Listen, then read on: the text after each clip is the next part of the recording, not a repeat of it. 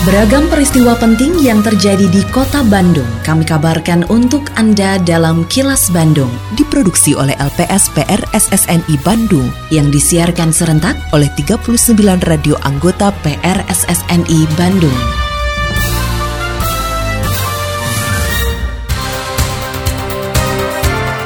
Sejumlah informasi aktual kami hadirkan untuk Anda dan inilah informasi utamanya. Pemerintah longgarkan kebijakan pemakaian masker. Pastikan tidak ada kasus PMK, pemerintah kota Bandung mengajukan vaksinasi hewan kurban. Bank Indonesia apresiasi pertumbuhan ekonomi Jawa Barat melebihi nasional. Saya, Santika Sari Sumantri, inilah kilas Bandung selengkapnya. Pemerintah pusat memutuskan untuk melonggarkan kebijakan pemakaian masker bagi masyarakat yang beraktivitas di luar ruangan atau area terbuka. Dalam keterangannya di Istana Kepresidenan Bogor pada Selasa kemarin, Presiden Joko Widodo mengatakan kebijakan ini diambil dengan memperhatikan kondisi penanganan pandemi COVID-19 di Indonesia semakin terkendali. Meski begitu, masyarakat yang masuk kategori rentan, lansia, atau memiliki penyakit komorbid tetap disarankan menggunakan masker saat beraktivitas. Selain melonggarkan kebijakan pemakaian masker, pemerintah juga melonggarkan kebijakan tes usap PCR atau antigen bagi pelaku perjalanan. Aturan tersebut berlaku bagi mereka yang telah mendapatkan vaksinasi COVID-19 lengkap. Pemerintah memutuskan untuk melonggarkan kebijakan pemakaian masker. Jika masyarakat sedang beraktivitas di luar ruangan atau di area terbuka yang tidak padat orang, maka perbolehkan untuk tidak menggunakan masker. Namun, untuk kegiatan di ruangan tertutup dan transportasi publik tetap harus menggunakan masker. Bagi masyarakat yang masuk kategori rentan, lansia, atau memiliki penyakit komorbid, maka saya tetap menyarankan untuk menggunakan masker saat beraktivitas.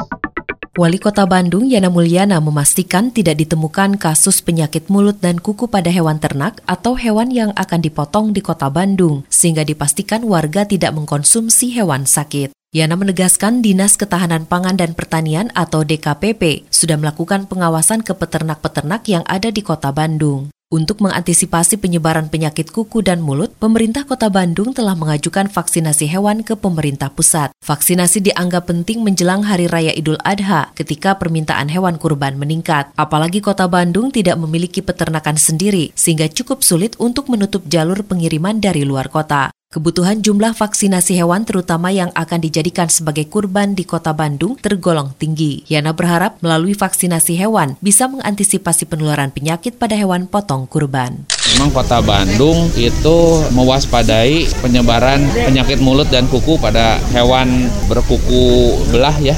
Sementara ini kalau hasil tes dari DKPP belum ditemukan, jangan ditemukan lah gitu ya. Memang kita agak sulit untuk menutup jalur pengiriman dari luar kota ya, karena kan memang kita kan nggak punya peternakan sendiri, itunya masih butuh. Nah memang ini kalau nggak salah kita lagi berupaya minta vaksin ke pemerintah pusat ya.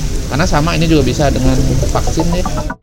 Kodam 3 Siliwangi sangat mengapresiasi setiap prestasi dan inovasi teknologi yang dilakukan oleh prajurit Siliwangi. Pasalnya berbagai hasil inovasi teknologi tersebut tidak hanya berguna untuk satuan, tapi juga harus bermanfaat bagi masyarakat luas. Hal tersebut dikatakan Pangdam 3 Siliwangi, Mayor Jenderal TNI Kunto Arif Wibowo saat mengunjungi pameran inovasi teknologi di Makodam 3 Siliwangi dalam rangka memperingati hari ulang tahun ke-76 Kodam 3 Siliwangi. Menurutnya, Kodam 3 Siliwangi mengimplementasikan perkembangan teknologi dalam menopang kebutuhan TNI. Terlebih teknologi menjadi salah satu kekuatan di era saat ini. Selain itu, Kodam 3 Siliwangi mengangkat metode pendekatan teknologi terapan sehingga diharapkan mampu mengikuti perkembangan globalisasi saat ini. Pengembangan teknologi yang bisa kita terapkan di masyarakat maupun untuk kebutuhan satuan sendiri. Kemudian yang kedua, kita ini selalu mengikuti dari kebijakan pimpinan dan juga dari negara. Apa yang menjadi tren, kita coba belajar untuk menjabarkan.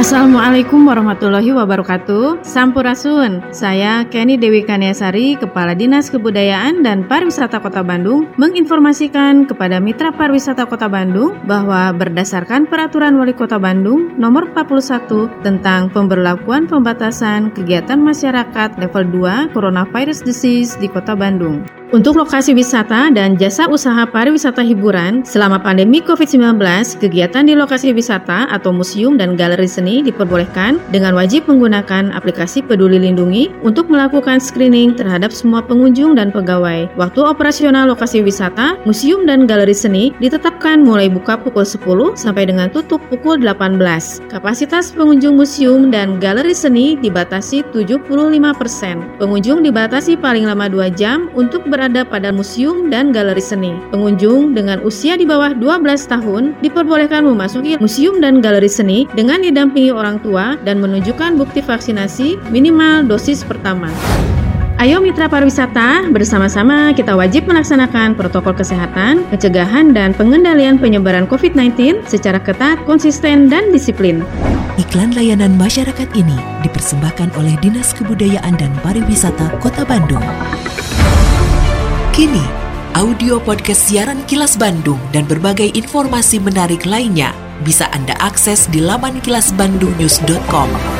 Bank Indonesia mengapresiasi capaian pertumbuhan ekonomi Provinsi Jawa Barat pada triwulan 1 tahun 2022 yang mencapai 5,61 persen atau lebih tinggi dari pertumbuhan ekonomi nasional. Deputi Gubernur Bank Indonesia Doni Pejuwono mengatakan Pemprov Jabar patut berbangga dengan pencapaian pertumbuhan tersebut seiring dengan membaiknya kinerja perekonomian. Menurutnya capaian itu tidak lepas dari keberhasilan Jawa Barat dalam menanggulangi pandemi dan pemberian vaksin yang membuat mobilitas masyarakat kembali normal dengan protokol kesehatan ketat. 5,61 persen itu artinya lebih tinggi dari nasional yang 5,01. Jadi kita patut berbangga ya, karena bagi nasional sendiri di atas 5 itu sudah cukup bagus. Nah, yang saya lihat memang yang terbaiknya adalah ekspornya ya.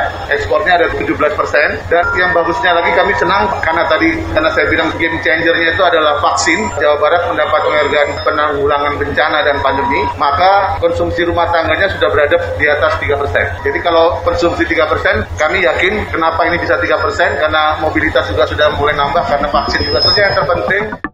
Unit Reskrim Polsek Cibenying Kidul dan tim Jatan Ras Polrestabes Bandung berhasil menangkap pelaku pembegalan yang terjadi saat malam takbiran di kawasan Jalan Sukasenang, Kota Bandung. Aksi pembegalan yang terekam kamera pengawas tersebut kemudian viral di media sosial. Kapolres Tabes Bandung Komisaris Besar Polisi Aswin Sipayung mengatakan ada dua tersangka dalam kejadian itu, satu tersangka berinisial RA berhasil dibekuk, sedangkan satu tersangka lagi masih buron. Dalam aksinya RA berperan sebagai penusuk korban dan tersangka lainnya mengendarai sepeda motor. Atas perbuatannya polisi menjerat pelaku dengan pasal 365 KUH pidana dengan ancaman hukuman di atas 5 tahun penjara. Silakan menyerahkan diri tersangka yang mengetahui berita ini jangan sampai saya tangkap dan saya tindak tegas nanti ya. Silakan untuk menyerahkan diri kepada Polsek Gedul atau Reskrim Polres Bandung.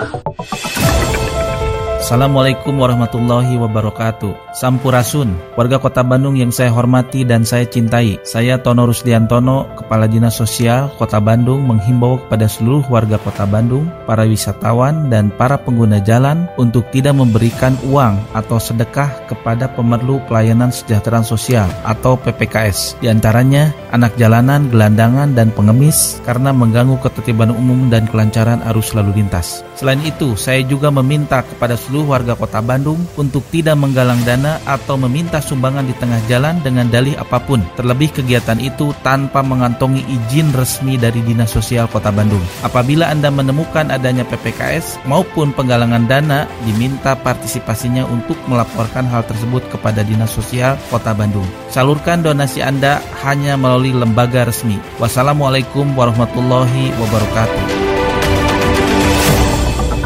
Tetap patuhi protokol kesehatan di masa adaptasi kebiasaan baru untuk memutus penyebaran COVID-19. Selalu memakai masker, mencuci tangan, menjaga jarak dan menghindari kerumunan, serta mengurangi mobilitas agar terhindar dari terpapar virus corona. Terima kasih Anda telah menyimak kilas Bandung yang diproduksi oleh LPSPR SSNI Bandung.